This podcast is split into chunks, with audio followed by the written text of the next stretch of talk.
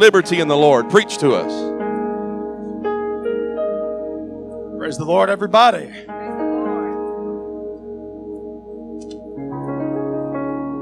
I'm glad that we don't have to wait till Sunday come to the house of the Lord to have church. Amen. We can do it on a Friday night. And I know, look, y'all don't have to lie to me. I know most everybody's here for the bounce house and bonfire and all the fun stuff. But I believe that uh, with the help of a swimming pool down there, praise God, we're going to have a good time in church tonight. Amen. I don't know if that's okay to come as a guest speaker and then put all this stuff in the middle down here. I asked your pastor, and he said, Hey, whatever you need. So thank you, gentlemen, for putting this together and helping me out. There we go. God knows what He's doing. And the hose pipe and everything. Praise God. I do want to say it is such an honor and privilege to be here with my beautiful wife and my three handsome wild monkeys. I mean, boys. And to Pastor Fishburne and the leadership of the church, thank you so much for having us. And everybody has been so kind to us. We had a basket in our room and just first class. And I appreciate that. And so I'm excited about what God's going to do here tonight. We, uh, we drove up. I'll give him time. I'll talk to you for a second. You can sit down. Everybody can sit down for a second. I'm not going to preach long. I know that we've got some activities afterwards. And uh, I mean, really, I'm doing pretty good. My phone's still in Central Time, so it's only 6:30. Hallelujah. So I can preach at least an hour and a half, and we'll be okay. Half everybody just said no, we're leaving. Praise God. But we uh, had a trip up last night, drove through a monsoon, and uh, it flooded Kentucky. We made it through that. So it's just the will of God that we be here. We're looking forward to Sunday and being with you again. So I, I have prayed about this, and, and I knew that this was a back to school revival. And so I didn't bring the swimming pool because I'm teaching a Sunday school lesson. We're going to leave that there for a minute and just preach. Brother, that's probably enough for me to get my feet wet. And they already got it cut off. They know exactly what they're doing. God bless you, sir. Thank you so much. But uh, anyway, we are so glad to be here. And I want to take my text first from Titus chapter 2, verse 11 through 14. So if you'll stand, if you have your Bibles with you, you can get those out. And uh, the Holy Ghost is going to help us tonight. Amen. Amen. The Bible says in Titus 2, this is written as, as instruction to a young minister. For the grace of God that bringeth salvation hath appeared to all men. Thank God for his grace. And it teaches us that denying ungodliness. Now look at that. The grace of God can teach you to deny ungodliness, worldly lust, that you should live soberly and righteously and godly in this present world. Everybody say that's today. That's today. Looking for that blessed hope and the glorious appearing of the great God and our Savior, Jesus Christ, who gave himself for us that he might redeem us from all iniquity. All of it. Everything that's going on in the world today, every sin, all the unlawfulness, God was sufficient to redeem us from that.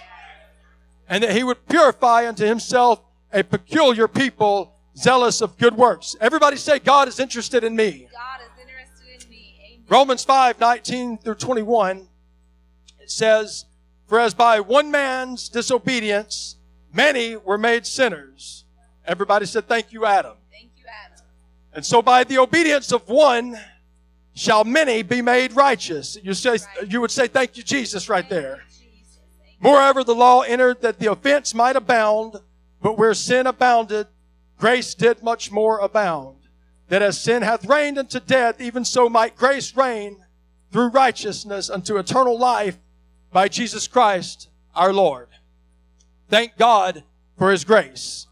I want you to help me pray right now. If you could lift up your voice in the name of Jesus.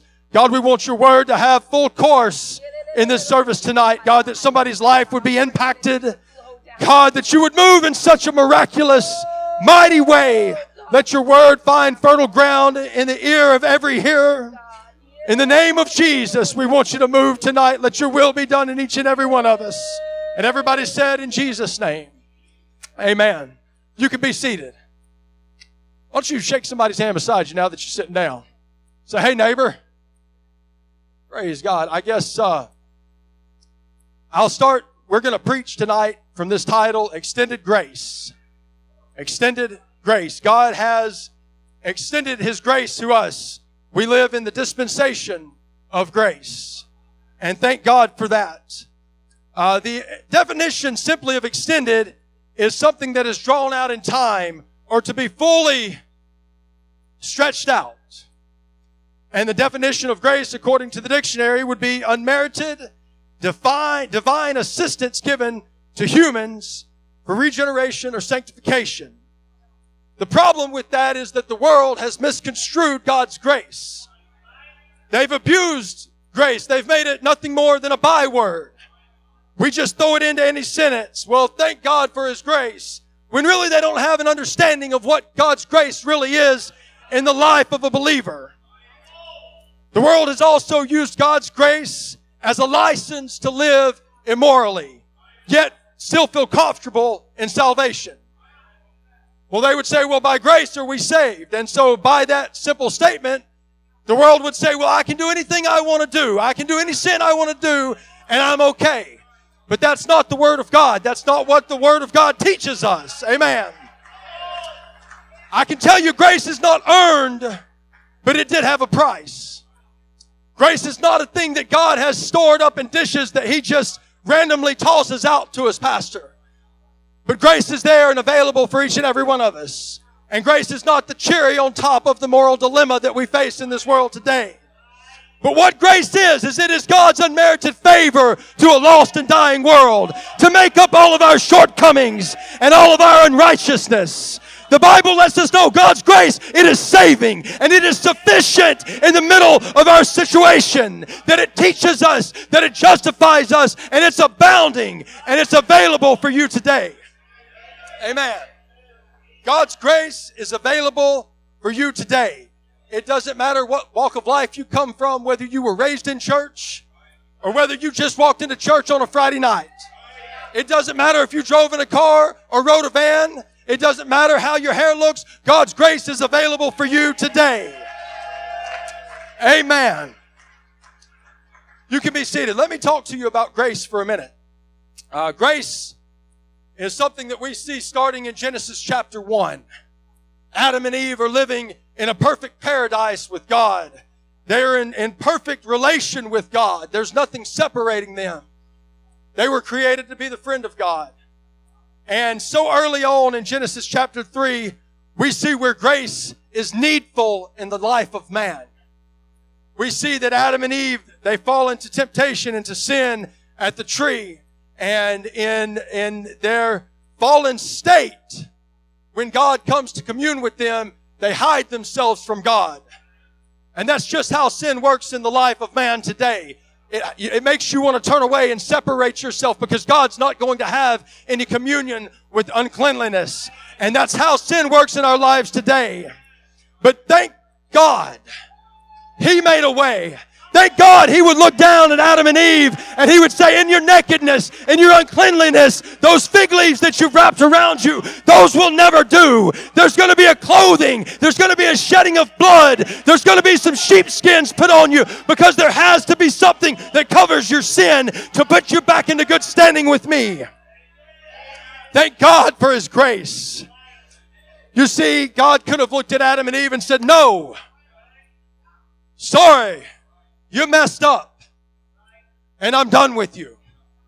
But because of His grace, because of His love, He had a plan for us. He knew what was going to happen. And He had established a plan that would bring us back into a perfect unity with Him.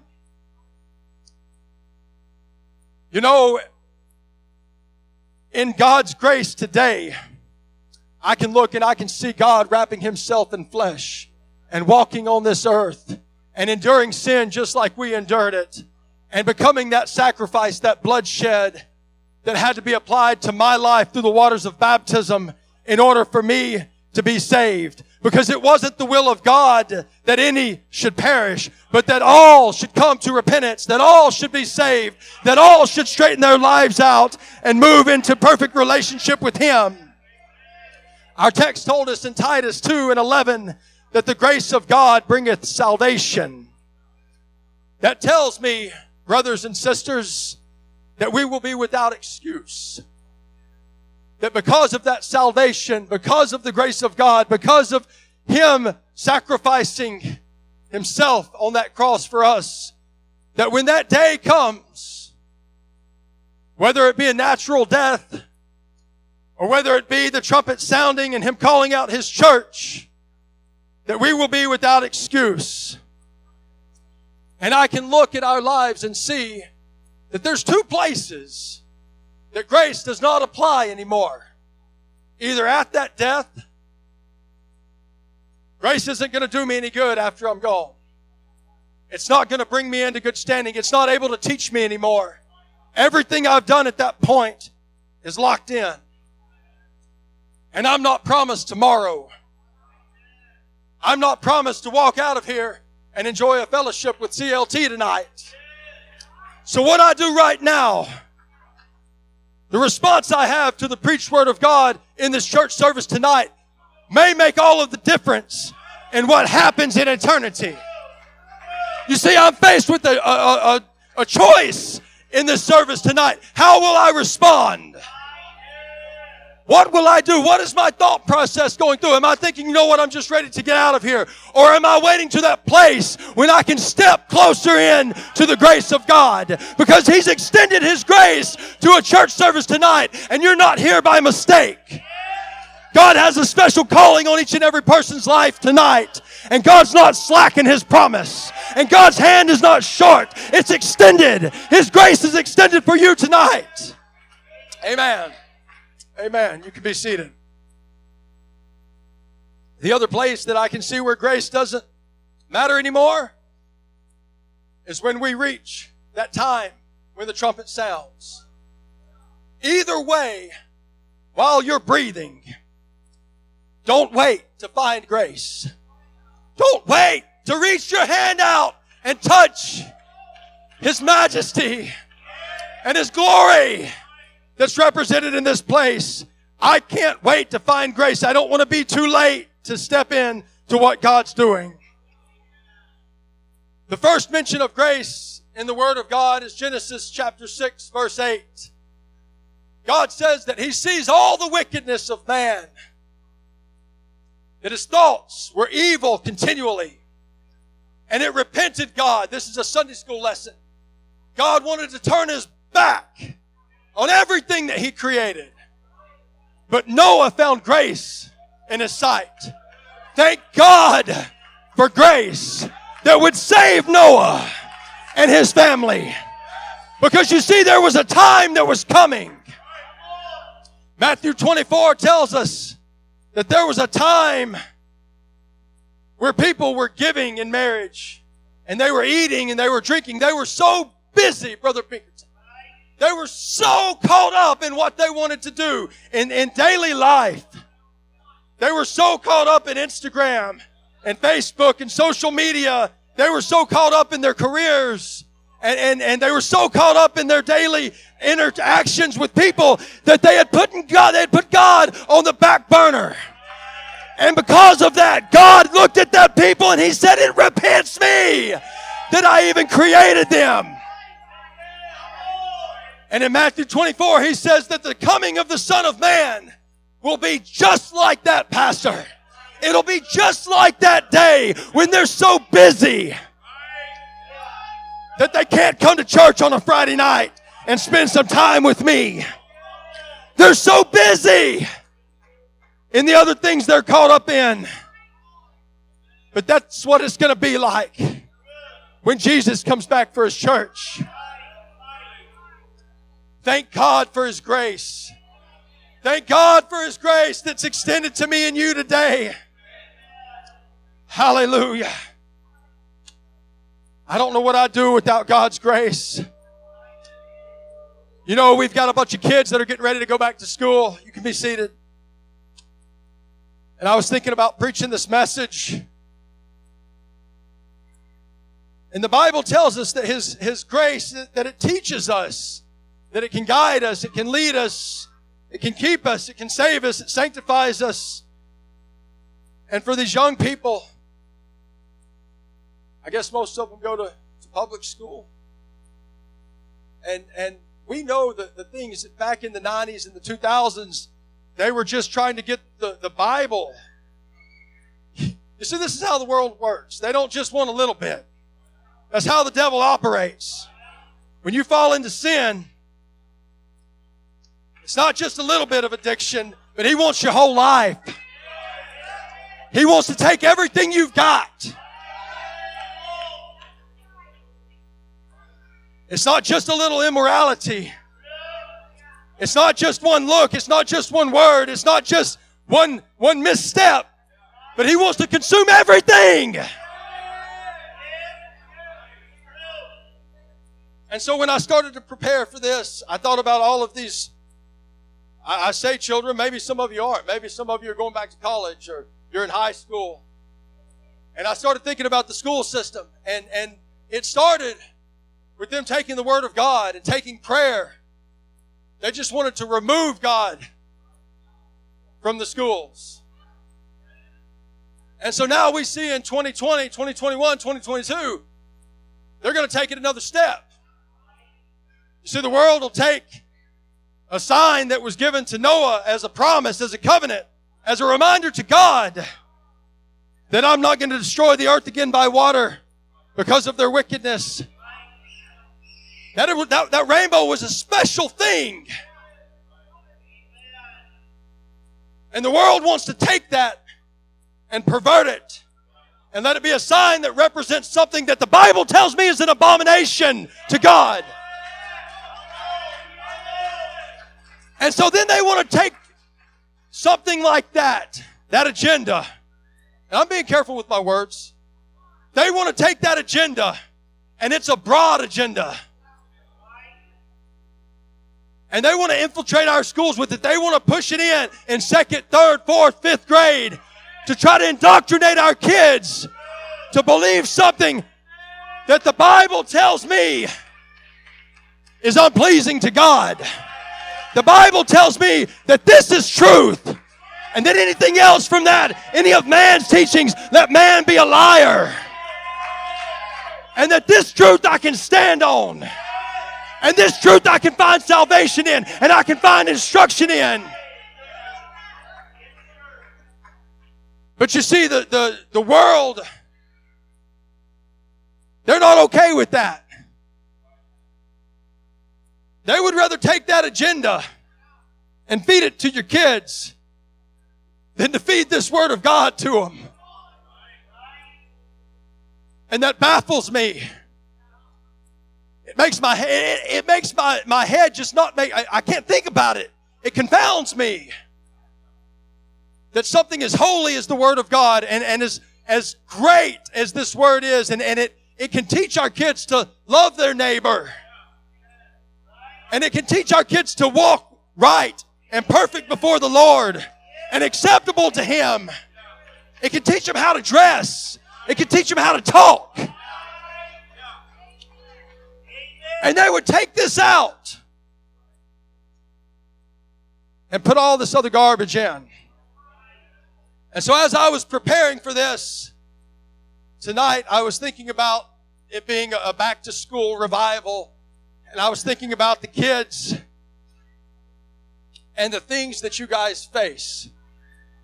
And even if it's not at school, it may be at the gym, it may be at the park playing ball, it may be on your tablet or your computer.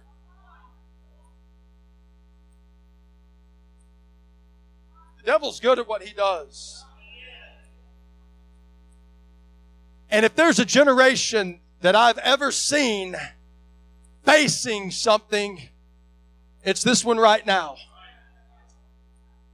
And the point I'm trying to tell you is that I'm preaching about extended grace tonight. God has His grace extended to the church. and to the people of God and to the people under the sound of my voice. And so when you come in here on a Friday night or a Sunday morning or a Sunday night or a midweek service, you've got to get so far deep into the grace of God because it's something that will keep you. It will protect you. It will teach you. Young people, as you walk into that school, you need God's grace so wrapped around you in order to navigate. So, 1 Peter 4 7 tells us that we're getting close to the end of times, that this thing is getting ready to wrap up. It says, but uh, the end of all things is at hand. To be sober means have your head clear. Think about what you're doing. Listen to a preacher. Listen to a pastor that's trying to let you know, hey, you're walking into things that can damage you. Be sober. Be prayerful. Be careful of what you're doing. And above all things, have fervent charity among yourselves. For charity, it'll cover a multitude of sins. Use hospitality one to another without grudging.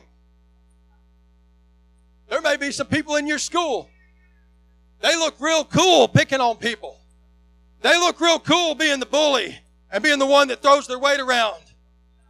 You don't have to act like them. You don't have to buddy up with them. Our text said God was looking for a peculiar people. He's not looking for one that gets all the laughs. And he's not looking for one that dresses the coolest. He's looking for one that's peculiar. He's looking for one that's set apart. He's one he's looking for one that's called by his name. Your conversation should be different. Verse 10 says, As every man hath received the gift, even so minister the same one to another, and good stewards of the manifold grace of God. So, what does that mean, Brother Brantley? Well, the manifold grace of God, that word manifold right there comes from the Greek word poikilos. And that means of many designs or characteristics. And so when I talk about God's grace being extended in the earth today, there are many types of characteristics of God's grace that we can look. And I can find in the Word of God that there are at least seven types of God's grace. Ephesians 2 tells us of a saving grace. And Hebrews 13 says there's a teaching grace. And Hebrew or Romans 5 talks about abounding grace. And Second Thessalonians says that there's hope through grace. Titus gives us justification by grace. Second Corinthians, sufficient grace. Let me tell you something right there. God's grace is sufficient. You may have come in here tonight going through a trial, going through a storm. You may have a situation in your life that you've said, God, I want you to move this out of the way. And it may not be a moving grace, but it's a sufficient grace. It's a grace that's there to carry you through. God may not move that out of your way. God may give you sufficiency to walk through it, though, if you'll get in His grace. And then there's a helping grace in James 4 and 6. You can be seated. You see, though, this is just how the Word of God works. Because Hebrews 12, I wouldn't be preaching the Word of God if I just took one verse out of it and made a really nice, pretty sermon. Okay? Righteousness works both ways. Grace will work both ways. The Word of God works both ways. There's always going to be a reciprocal to whatever God says. I'll bless those that bless you, and I'll curse those that curse you. There's always going to be another side. So Hebrews 12, 15 says, look diligently. Everybody say that with me. Look diligently.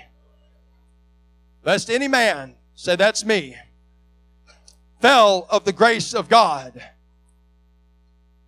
So my Bible tells me I can fall from God's grace. I don't want to fall from His grace. I want to get so close to God's grace. You see, I, I don't, if I'm going to live in grace, I don't just want to come kind of tap around in it a little bit, maybe slosh a little out onto somebody else beside me. That's not how God intended grace to be. God wants you to get into His manifold grace. He wants you to come in and just step all around in it. Because you see, when I get in God's grace, I'm covered in it now. That's God's extended grace. And you say, well, my goodness, you just got your feet wet. You just got your pants. Well, watch this right here. Because when, when I get in that grace, when I get in this grace and I walk out on a Monday to go to school, guess what I'm taking with me? Whoa! Guess, guess what I can hear sloshing around in my feet? And on that, that midweek service, I come back in. Hallelujah. And I get a little more of His grace. I get a little more covered in it. Whoa, it's teaching me. It's, it's sanctifying. His grace said, don't go right there. His grace said, don't talk to them. Or maybe His grace said, you need to go be friends with that girl right there. Come on, sister. And, and, and, and you need to be friends with that brother right there. Walk with me. God's grace will lead you where you need to go. Come on, brother. I met him earlier. God, God will lead you to people. They may need a word from God. They may be going through something and you just went to church on a Sunday or a Friday and you dance around till your feet are dripping with His grace. And it's leading you and it's guiding you. Because there was somebody at school, they were on their, their last straw. They said, you know what, I can't take it anymore. People have made fun of me. My home life's a wreck. Mommy and daddy are doing drugs. Things that I don't know what else to do. And you walked in with grace. All around you. And it was sloshing on your feet. And it was dripping off of you your skirt or your pants. And God carried you through something. And see the trouble with grace. What do you think happens if I stay out here away from it long enough? Well, right now I can hear it sloshing around in my shoes, and I can feel it on my feet. But if I walk away long enough, it's going to dry up. I'm not going to hear it anymore. I don't have God's covering. I don't have that direction anymore. I'm, I'm trying to navigate with my eyes closed through a world that's trying to get me. A world that would want to see me lost. And so every chance I get, it doesn't matter if you're four years old or you're 104, every chance I get, I've got to make it back to that old fashioned altar. I've got to say, God, I'm a sinner. And I've done some things and I'm, I'm just a mess, God. But I've come back and I want to I want to get back in your graces again. I need it. I've got to have it because I can't walk around without you. I can't walk around without His grace. I'll never make it. His extended grace is in this room. I'm closing if the musicians would come. There's a minister. He passed away in 2007. He wrote a book. His name's Reverend Charles Mahaney. Maybe you know of him. His book was The Call of Freedom. And in his book, you can look him up online, his, his biography's on there. This man had a mama. She was a prayer. He had a daddy that was a drunk.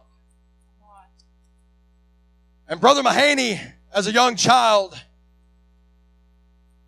never got in church. And in fact, his mom backslid for a long time. And this boy, at eight years old, who's eight years old in here? Come up here, bud. At eight years old, was an alcoholic. Can you imagine a young boy like this? Right. In his testimony, Brother Mahaney says that he was involved in gangs, that he dabbled in the occult. They would worship devils in the graveyards at night. There's one instance where they told him, We don't want you in this town because you're such a troublemaker.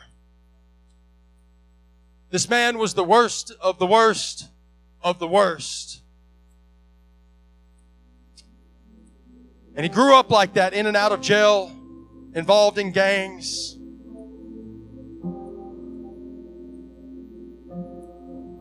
And in his testimony, he says, the second to the last time that he saw his mom, he was running from the police. He was drunk. He was high.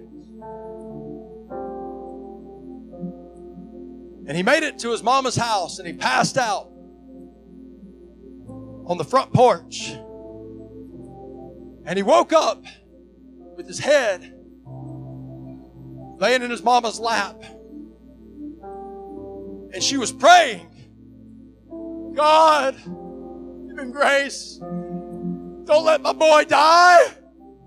God, do something. And he said he woke up and he realized where he was at and what was going on. And he cussed her. He said, Get your hands off of me. Don't you pray over me? Come on.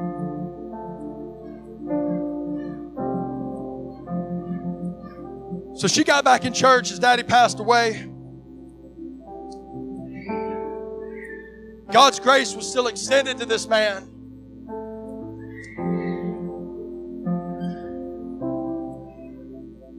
He got a phone call one day. They said, Your mama's on her deathbed. If you want to see her, probably need to come to the hospital.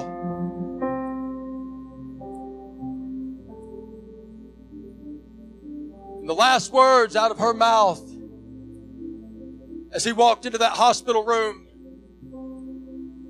he said tears were running out of her eyes, and she put her hand up. She said, Charles, go back to the church. It was her last conversation with her boy. He was in his 20s at that point, if I have the story right. And he would stay in his house after she died, tormented by devils, causing him to, to inflict himself, to, to do things maybe he didn't want to do, and he didn't have an answer. He didn't know which way to turn. He was at the point to where he was ready to give it all up.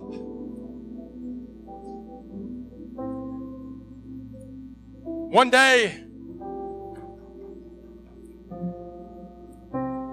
heard a knock at the door. It was the preacher, pastor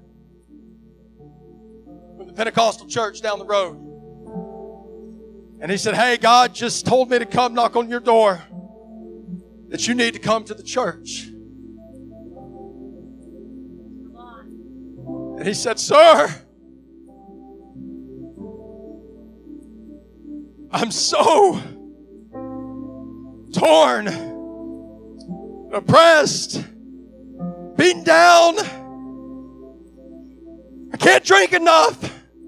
I can't do enough drugs to get away with what torments me in my mind. I'll come with you because I've tried it all. And in his testimony, when he walked into that church, God's grace began to cover him. And he said there was instantly a freeing, a weight lifted off of me. I felt like I could breathe again.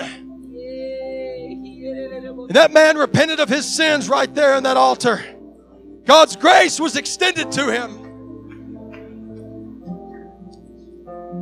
And after three years of that pastor working with him to finally get him to break free from the drugs, he answered a call to preach. If any of you know his story, he was an incredible man of God, incredible soul winner, incredible preacher, Bible study teacher.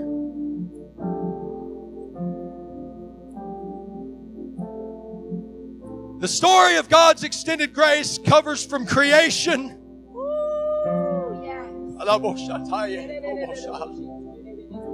It covers from creation to this moment right now.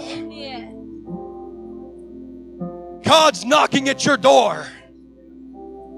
And I know this is heavy for a back to school revival. But what I'm trying to tell you is there's so much stuff in this world that's trying to get his hand on you. Mama, daddy, that it takes a service like this Yes. to where everything, every bit of darkness, every bit of, of challenge, every past habit is driven back.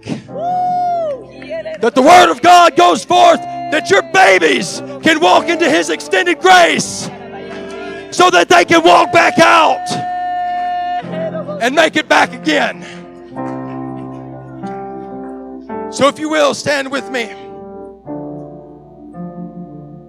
There's still time. If you've walked away from this, God's grace is still right here in this altar. Now you don't I don't want anybody down here playing in it. I don't want to make a mess. But in the supernatural, in the spiritual, there's a pool down here for you to bounce around in and for you to roll in and for you to play in so that you can leave here tonight saturated with the presence of God and with the grace of God that you can stand, that you can make it. So why don't you make your way down? Everybody, come on down. I don't know how you do it in this church, but this is how we're going to do it tonight. Boys, girls, come on. If you don't know what to do, just come down to this altar. Come on. I'm calling for you. I'm going to put you on the spot. Maybe you're a visitor tonight and you don't know how this works. But let me tell you, the Holy Ghost is about to move in this service tonight. There's going to be victory tonight.